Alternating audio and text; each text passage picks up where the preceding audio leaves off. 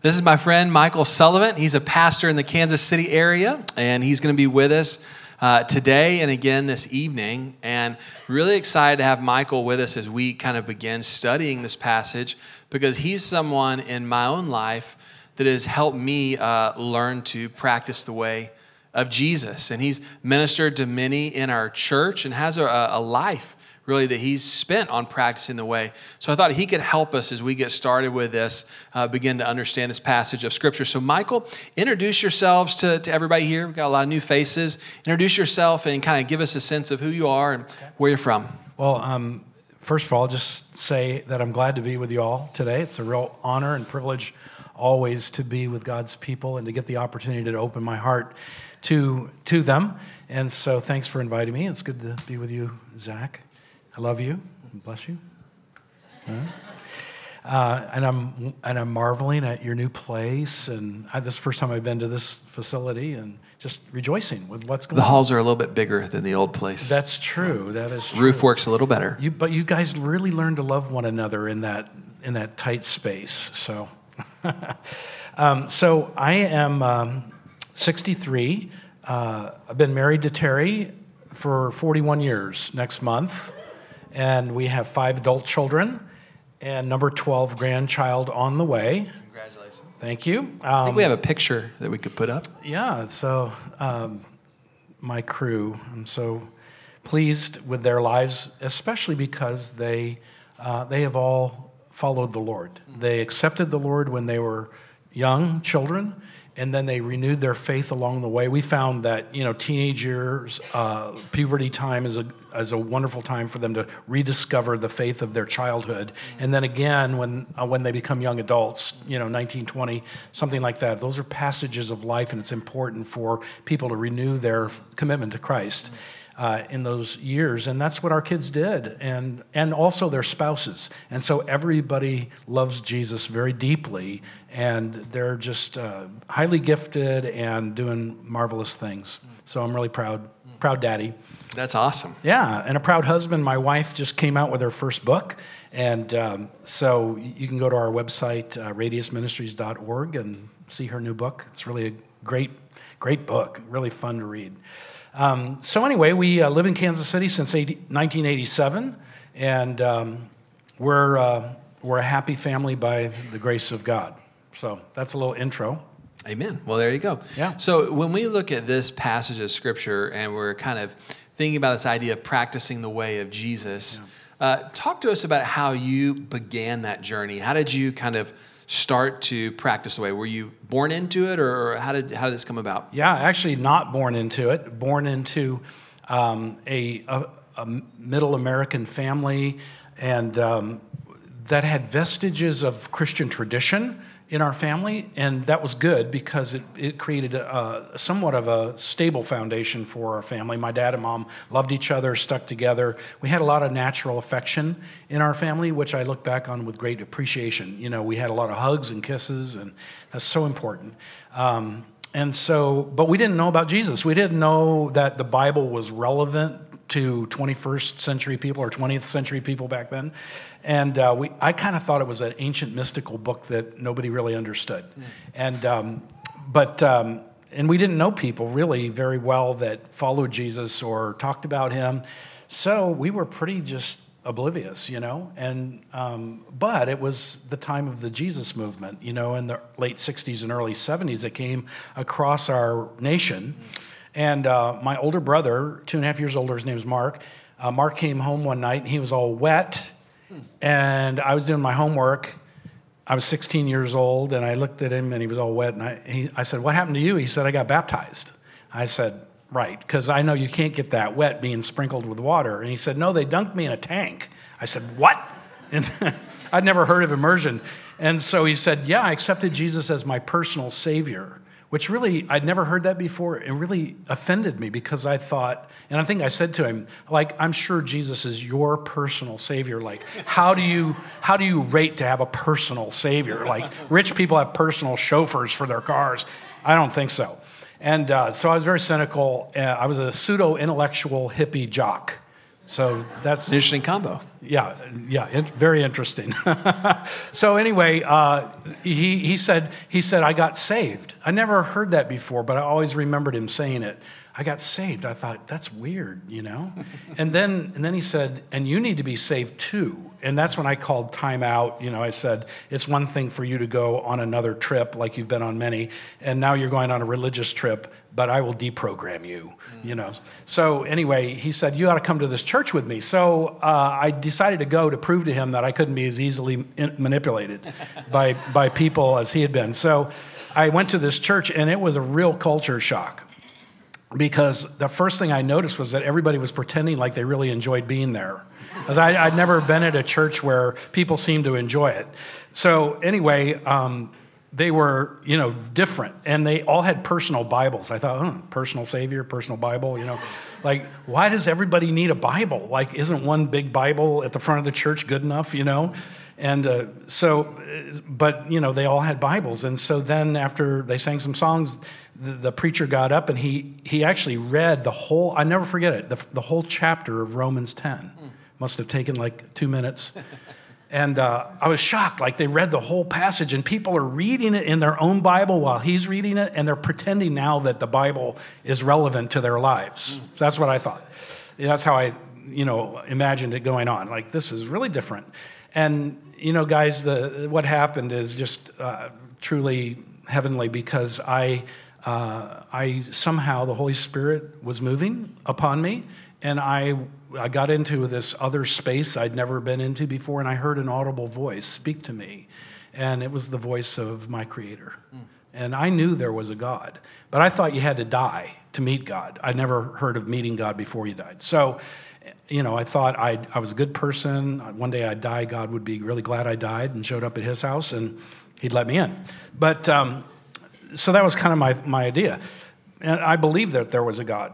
Uh, so, but, but then, you know, this voice spoke to me and called me by name and basically told me in a very firm but tender way that there was something really wrong inside of me. And I was convicted of sins. Convicted, I didn't think of myself as a sinner, but I was convicted of all the times that I had um, hurt people, spoke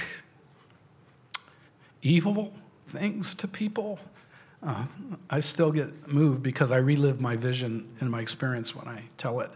And um, you know, I just saw all of the all of the failures that I and choices that I'd made that were so selfish, and it scared me.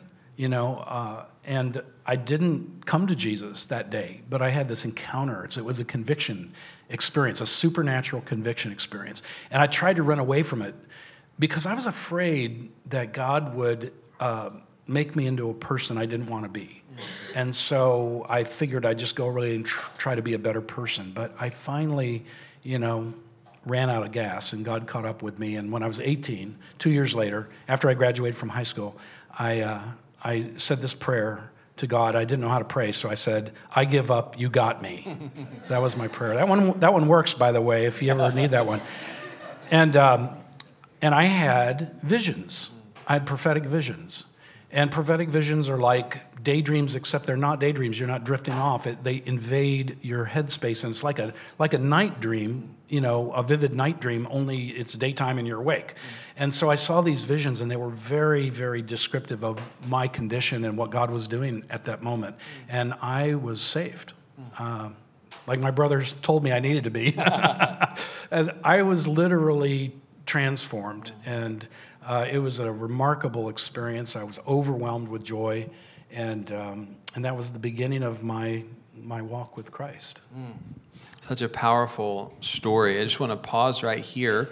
Uh, we often have people who are a part of our church who are exploring faith. They wouldn't call themselves a follower of Jesus or yeah. practicing the way, but they're they're interested in and what would you say to them kind of as we start to look at this what would your kind of yeah. advice be to them um, well, I, uh, the, I remember being, like I said, being afraid to follow Jesus uh, because I thought that he'd make me into somebody I didn't want to be. And that is so far from the truth. That was a lie, you know, from Satan trying to hinder me. And so I would say to people, don't be afraid. Don't be afraid of what God may do in your life. He, he will, he will actually transform you into the person that you're destined to be by Him. And He knows better than we do who we're supposed to be. And so don't be afraid. Uh, he's so full of love. He's so full of joy. He, he delights over our lives and he wants to have a, a relationship with us. And he wants to be our friend. The Almighty God wants to be our friend. And it's just important not to turn him down, you know? We've got this amazing life and opportunity to, to put our trust in him and to bond to him. And um, so I would encourage you to follow Jesus, I guess. It's good advice. so that uh, experience for you is just after you graduated high school. Yeah. And then you step into college. What happened then? So, so at college, um, I, I went away to college in Ohio to a place nobody knew me and I didn't know anybody, literally. And, and so I was a brand new believer in a brand new place with no relationships from the past there in our little town, our university town, Miami of Ohio. And, um, and so I started reading my Bible. And on the weekends, that's what I did as a freshman. I'd stay in the corner room where I was living and read my Bible. Uh, and, and I just started soaking in the, the New Testament, especially, and it became alive to me. And so my, my, my dorm mates knew I was kind of different, you know. And I looked like a hippie, but I was a Bible guy. And um, so, eh, you know, during that year, every single guy in my corridor ended up in my room talking from their heart about their life and about their faith or their lack of faith. And I got a chance to share Jesus with all of them. And 13 of them decided to follow. Wow, Yeah. that's a very powerful freshman year. Yeah. Uh, but I know it doesn't stop there. So give us sophomore, junior, senior year. What happened? Yeah, so we formed a Bible study in a dorm room, and then we outgrew that, and we ended up with 200 people in the in the municipal building, and I was the teacher. that sounds scary, doesn't it? a sophomore in college being a Bible teacher, but that's what I did. I I was sharing what I was learning. And we were sharing our faith, and we met in small groups, and we followed the Lord, and we worshiped, and the gifts of the Spirit were happening, which the churches in town didn't really understand. And so we formed our own student church, and I ended up literally dropping out of college to be a pastor. Mm. So that's how I fi- figured out I was supposed to be a minister. Mm. There you go. So that is uh, uh, roughly around 40 years ago. And for the last 40 years, you've sought to practice the way of Jesus in an ongoing way Yeah. uh, in your marriage and with your kids. And then you've been able to help a, a number of people over the years kind of either begin to practice the way or grow in their practice of the way. So we're really excited to learn from you. And I'd love for you to kind of take uh, of your 40 years of experience, what would be some advice as we start to look at this? Kind of help us understand what Jesus is talking about and what that might mean for our lives. So, you know, building our lives on what Jesus said is what we read about, and, and building it on a firm rock. Uh, if I could paraphrase or boil down the teaching of Christ, I would say it's all centered in the message, the reality of God's love. Uh, the Christianity is about love, and love from love as defined by God, not love as defined by culture, but love as defined by God. And the very first thing, it, you know, I think I can, I think I can honestly paraphrase what Jesus would say to us, because he said it in many different ways. But it would be this: Will you, will you receive the love that God has for you? That's where it starts. Will you receive the love? Because it takes courage to receive love. It takes courage to admit that you want love and that you need love. It takes, it takes humility to say, I can't just make it on my own without the, the, the love of my Creator. And, and, and Jesus commands us to receive God's love. It's hard for us because we know our faults and failures and our foibles, and we're not perfect, and we, we don't feel worthy to be loved. But, but He loves us anyway. He looks beyond that defense that we put up, and He wants us. He wants us to want him back, but he first wants us, and he wants us to know he wants us. He has he pursues us. He leaves the 99, we sang, that r- reckless love of God that breaks through all the barriers. And so he loves every one of us. God so loved the world that he gave his son. That if we simply trust him, then we pass from death into life. And he's the one who knows what life is about. And our love for God, John says in his epistle, he says, In this is love, not that we loved God. As important as it is to love God, it's the great commandment to love God and to love our neighbor. It's a great commandment, but John says, here's the essence of love. It's not that we love God and love our neighbor, it's that God loved us mm. and gave his son for us. And then, he, and then he says, Oh, yes, we do love, verse 19, chapter 4, we do love, but it's because there's a cause for our love. And that cause is that he, what? First loved us. A lot of Christians haven't had that reality soak deeply enough into the very core of their brain and the core of their being that God God first loved us and then our love for him is a response. It's a it's a natural supernatural response to his love for us and we start to love him back and then he loves us more. And then we start to love him and we get better at receiving god's love and giving it. And then he, he, he says now i want my love to spill over out of your life to, to other people. So it's to your family it's to our each other in the body of christ. This is very important in the new testament to love one another as brothers and sisters in the family. We must love one another and, and when we do that, it creates a, a kind of jealousy in the world that's watching. They're watching us more closely than we think. And if we genuinely love one another, they, they get jealous and they say, How do I get in on that kind of friendship, that kind of bond? And uh, many people come to the Lord because of that kind of witness of uh, the love that we have for each other. But then it doesn't stop there. We're called to love our neighbor who maybe hasn't come to faith, but we're also called to even love our enemy, which is this is the way of Christ. This is so different than the culture to love our enemies. But when we do, we, we defang the enemy. Mm. We, you know, we disarm our enemies when we love them mm. rather than meet force with force or hate with hate. Mm. This is so powerful. So I want to just press rewind on a thought you shared that I think is really uh, just really profound. So when we're talking about practicing the way of Jesus, I think many of us would say, okay, well, I guess that means like I read my Bible and I pray and I mm-hmm. go to church and I kind of do these things. And you're saying, well, those those are things. Yes. But that in the foundation level, at the foundation level of practicing the way yeah. is receiving the love that Jesus has for us. Yeah as a defining thing in our lives. Am I understanding you correctly? Yeah, yeah. It's it's uh, you know the love, and by the way, when we love, that's the key to joy. Mm. Loving is the key to joy, mm. and we need a love joy oven to bake the ingredients.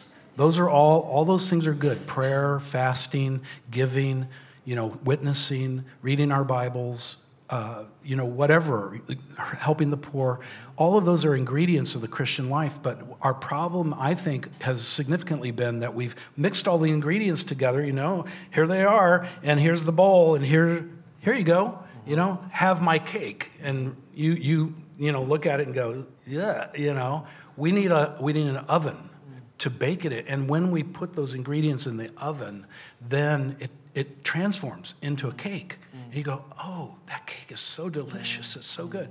So we need the oven of love and joy uh, in the culture of our lives, in the culture of our souls, and in the culture of our churches, so that those ingredients can have this miraculous integration and transformation into what they're supposed to be together. That's really a powerful image, that idea of the oven being the environment that those gifts turn into a cake. Um, let me just on this idea, I think for many of us, we relate to God kind of in the common American way, which is God's up there, out there, kind of distant and removed. And like you said, uh, you know, good people go to heaven, uh, bad people. I don't really know what happens to them, but I'm a good person, so that's what matters. That, that's kind of one view of God. And then the other view of God that I think uh, a lot of us can have is God's real, He's present, and He's angry, and He is looking for, you know, where I'm screwing up, and that's kind of the defining thing uh, about my relationship with Him. What you're talking about, something completely different, yeah. is that God loves us. So just talk a little bit more about that kind of dynamic. You know, right after Jesus said, and this is the words of Jesus, God so loved the world that he gave his only begotten son. He's talking about himself in John 3:16, that whosoever believes in him, you know, will not perish but have everlasting life. For God did not send his son into the world to condemn the world, but that the world might be saved through him. Uh, God is on a rescue mission, and he loves us more than we've imagined. Mm. I think that's a, a, a, very important truth. There is justice, but in the New Testament, justice is nested in mercy. Mm. James says mercy triumphs over justice. Mm. Isn't that a strange statement? There's justice, it's good. We, ultimately, there needs to be a, a, a punishment of evil that has infected and invaded God's good world. But, but there's mercy that it's nested in. And, it, and, that, and then mercy and justice are nested in this love of God. And, and so there's error by emphasis that comes across to us when we read about the justice of God. You know, it can create a fear bond with God, and we start to want to obey Him, but we're, it's out of fear. But, but John says perfect love casts out fear. And because fear involves punishment. So we're delivered, when we really get the gospel down inside of us, it delivers us from the fear of, uh, of being before the Lord and being with the Lord. Um, so I think there's an error by emphasis that's come into the uh, church world, not and not just the traditional churches, as it were, but the the conservative, evangelical, and fundamentalist churches as well, where there's a caricaturization of God's nature, and we need to have it redressed because he's a lot he's a lot better than we think he is. Like Bill Johnson says, God is better than we think he is. That that is uh, powerful and life transforming as we as we grasp that. Now you said the second kind of building on that foundation layer is the loving one another yeah. within the body of Christ and that overflowing outside of the body of Christ. But talk with us a little bit. That's a very different view of church. Mm. Whereas I know growing up, for me, church was a building. Mm-hmm. It was a meeting at a certain time of day. It felt a little bit like a, a I don't know, a country club or a political party that you kind of got into. Right. Uh, but what you're talking about is it sounds like church is, is a lot more than a building or a meeting, but it's like a community. So help us understand that because it's very different. yeah, it's a community and it's a it's a network. It's a network of interpersonal relationships that are healthy. You know, not not necessarily at first. We have to learn about healthy relationships, but it's it's generally a network of healthy, interdependent relationships, not independent and not codependent, but interdependent. And with Jesus at the center of those relationships where we are feeding Christ to one another in a very significant way. And so it's not meetings and it's, it's not uh, uh, events that hold us together, it's the bonds of genuine connection, mm. personal connection with friends mm. who are the friends of Christ. Mm. And, and that's the community, that's the family that we invite outsiders into generously. Say, come on, come through the door, you know? Uh, we want you to be a part of this amazing, you know, it's really, I'll be a little theological about it. We're an eschatological community that is a witness to the world of the, of the age to come. We are uh, uh, an outpost of heaven on earth in our network of f- friends in Christ. And the way we live and the spirit that we live by is transformative and very different than any other social group in the world. That, that's so powerful. So help me on the, when you're defining eschatological. It's not a term that you know you might use every day on the streets, and yep. but this concept is really powerful the sign or the outpost. So, so break that down for us a little bit more. Well, so, you know, eschatology is about the, the end of things in, in theology. So the end of things is that there's this sweet, when it applies to us as the church, it's, it's the sweet society of the friends of God, the children of God. and that we are, we are modeling and we are embodying the power of a future age. And that's why we prophesy, because we're, we're speaking about the future, but the future has invaded the present. And so we, we can sometimes even foretell the future by the power of the Spirit because the, the future is coming to bear upon the present. So that's uh, really helpful to think about that when we're talking about practicing the way, foundation level layer is I grasp the love of God for me. And then building on that, it's being a part of a loving community Yeah. of the church. And those are the ingredients that, that bake the cake in. And that's a witness of what God is doing Yeah. in the world, in the future, the way things are going to Yeah. be resolved. It's just a really beautiful, beautiful picture. Now, you have a, a gift in your life of helping people grow in knowing and experiencing the Holy Spirit. And talk to us about how that idea of receiving God's love and being in a loving community, how does that intersect or play into a relationship with the Holy Spirit? Well, the Holy Spirit is a spirit of love. You know, uh, Paul says, We haven't received a spirit of fear, but of power and love and a sound mind. And those are three streams of the Spirit's ministry that are very, very beautiful and important to talk about. And one of those streams is love. You know, so he's the one who's behind the love. He's the one that's the inspiration for this love. It's we don't conjure it with from within ourselves to love God back or to love other people. It's something the Holy Spirit gives us grace for. And so it's the Holy Spirit is a spirit of love, but but he's also a spirit of power. And power, uh, like Paul says, if power isn't nested in love, then it runs a, it runs off the rails. I can have faith to remove mountains. I can know all knowledge. I can have the gift of prophecy. But if I don't have love, I'm nothing. I'm just a tinkling cymbal. And so love has got to be the context. And, but when we do have that context, then the, the power is good. The power is a tool. The gifts of the Spirit are tools to help us love better because we're able to love people not just in our own strength, but we're able to love people by the power of the Spirit. Mm. And then He does things that only He can do, but He's doing them through us. Mm. And that's his, he loves to do that. The Holy Spirit from Genesis to Revelation, you read it, he loves to work through people. God works through people.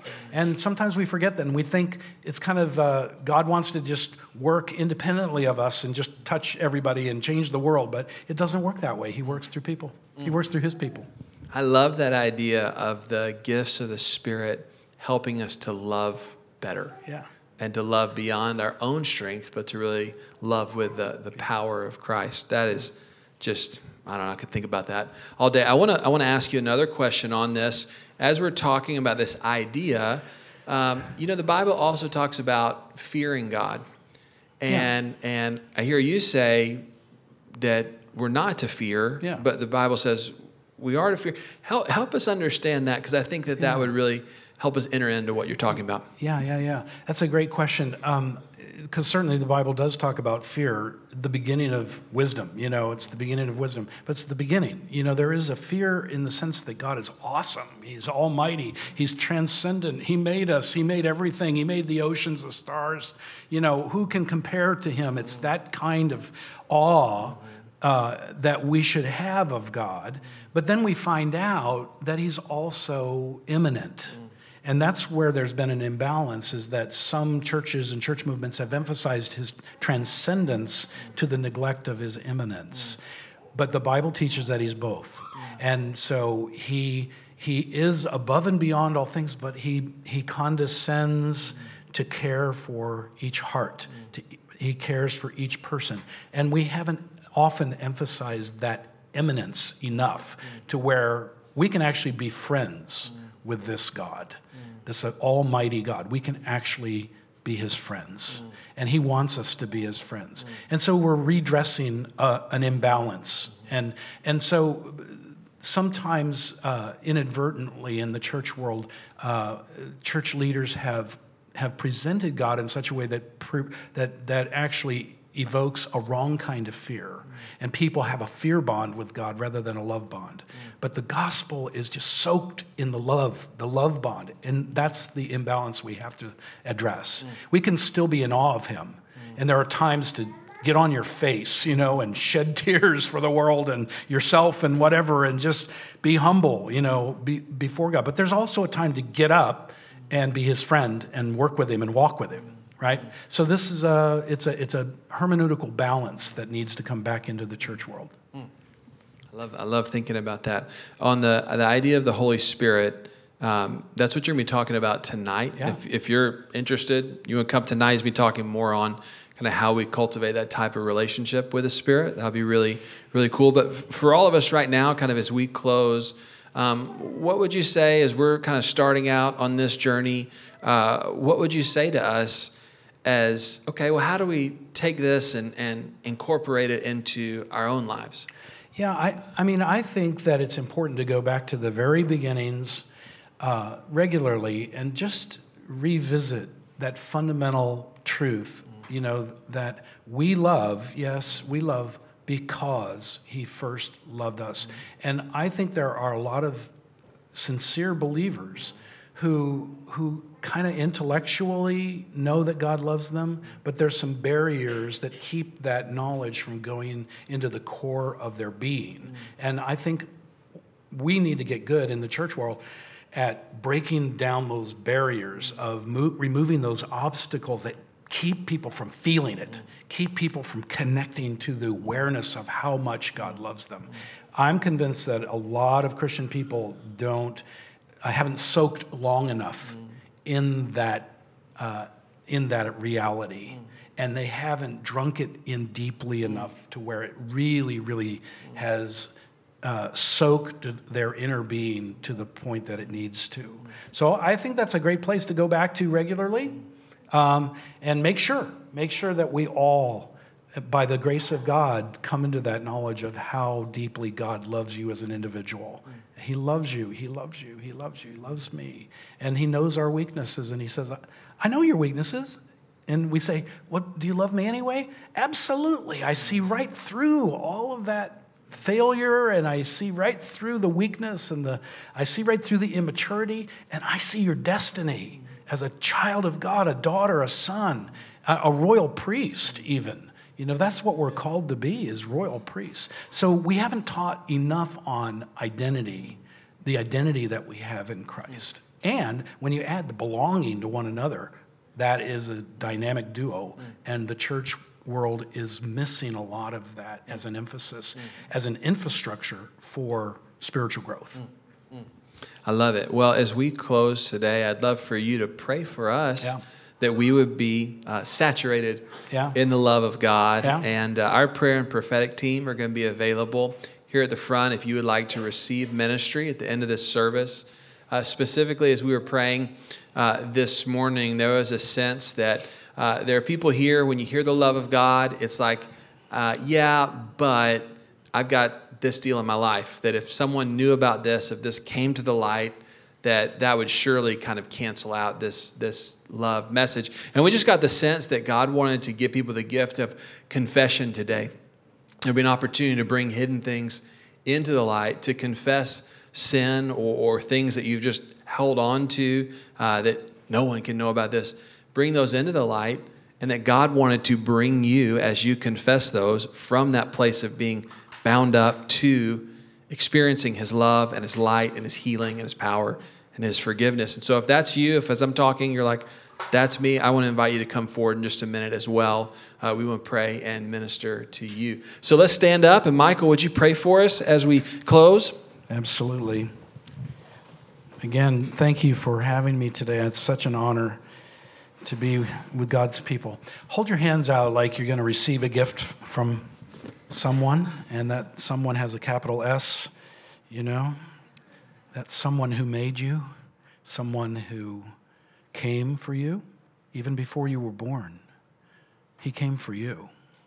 He came and laid his life down for you so that all the barriers could be broken down between us and our Creator. And, and, and when we come to Jesus, we're coming home. We're coming home. This is our true home.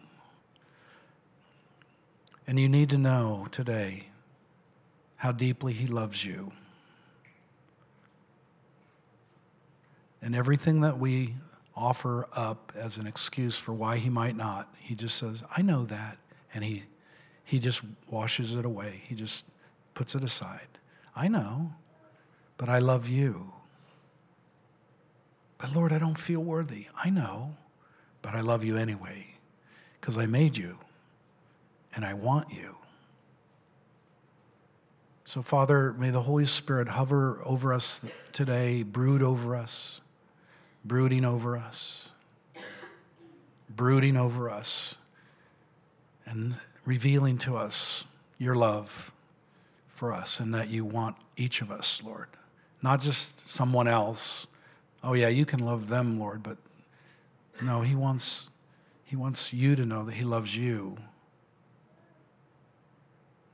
he loves you, He wants you. And He wants to be wanted back. But that comes second. You got to know that He wants you. He chose you to be His in Christ.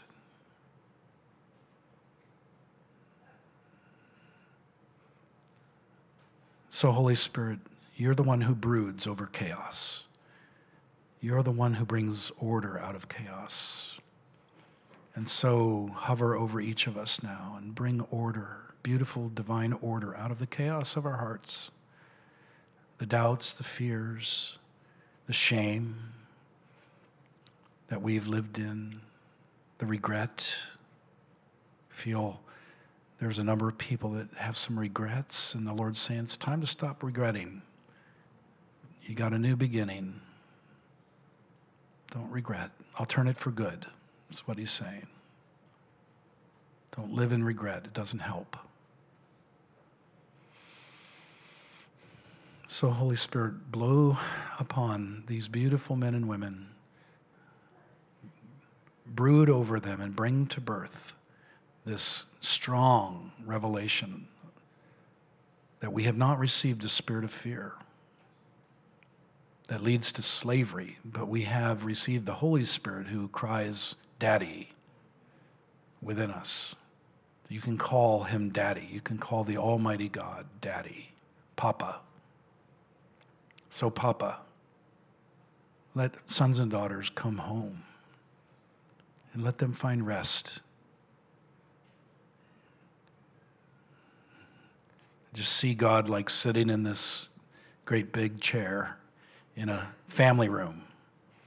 And he's welcoming the children and the grandchildren. You know, he's just welcoming all of us. Sons and daughters, just come. Come near and enjoy. Enjoy the love that he has for you. Don't just, don't just believe it in your head, enjoy it in your heart. Receive it. Will you do that today? Will you agree with me in prayer. And if it's been hard for you to receive it, that's, that's okay too. He knows how to break, break down the barrier. Just welcome Him to do that now. Just, Lord, break through the barriers, the excuses, the obstacles in the way, and just come, capture my heart with how much you love me. I'll tell you, folks, if we get a hold of it, if this gets a hold of us, we will love Him back. We will love other people. We will even love our enemies by the power of the Holy Spirit. I bless you today, Antioch Community Church. I bless you in the name of Jesus Christ. May you prosper. May you be fruitful. May you be fruitful in Dallas. May you be a source of that water that Joe talked about that is wanting to, God wants to cascade over a concrete jungle where people are rushing around and scratching out livings and mistreating others. May you be a witness and a light. May you be a, may you be a oasis in the concrete jungle. And God will draw many, many different kinds of people to you to be a part of your community. I see multicultural, multi generational. I see a bunch of people who are going to be a part of you that aren't here yet, but they're coming in the years ahead. Welcome them ahead of time. Make room in your heart for the, the new ones who are going to come. They're going to come in all shapes and sizes, all kinds of colors, all kinds of gifts, and some strong and some weak.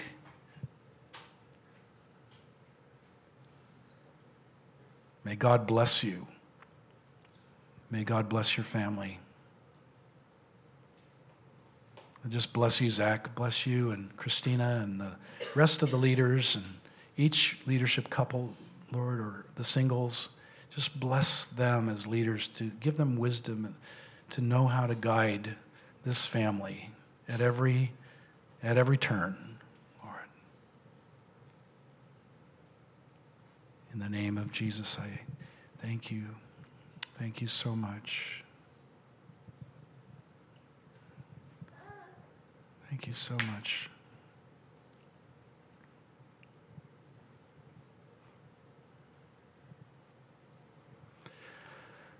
Oh, I'm done. That was awesome. Thank you very much for pouring into us today. And um, if you would like prayer, prophetic ministry, again, our team will be up here after the service. We'll continue this discussion about practicing the way next week. Until then, be blessed. Go swimming. Eat a snow cone for me. And uh, we'll see you guys around.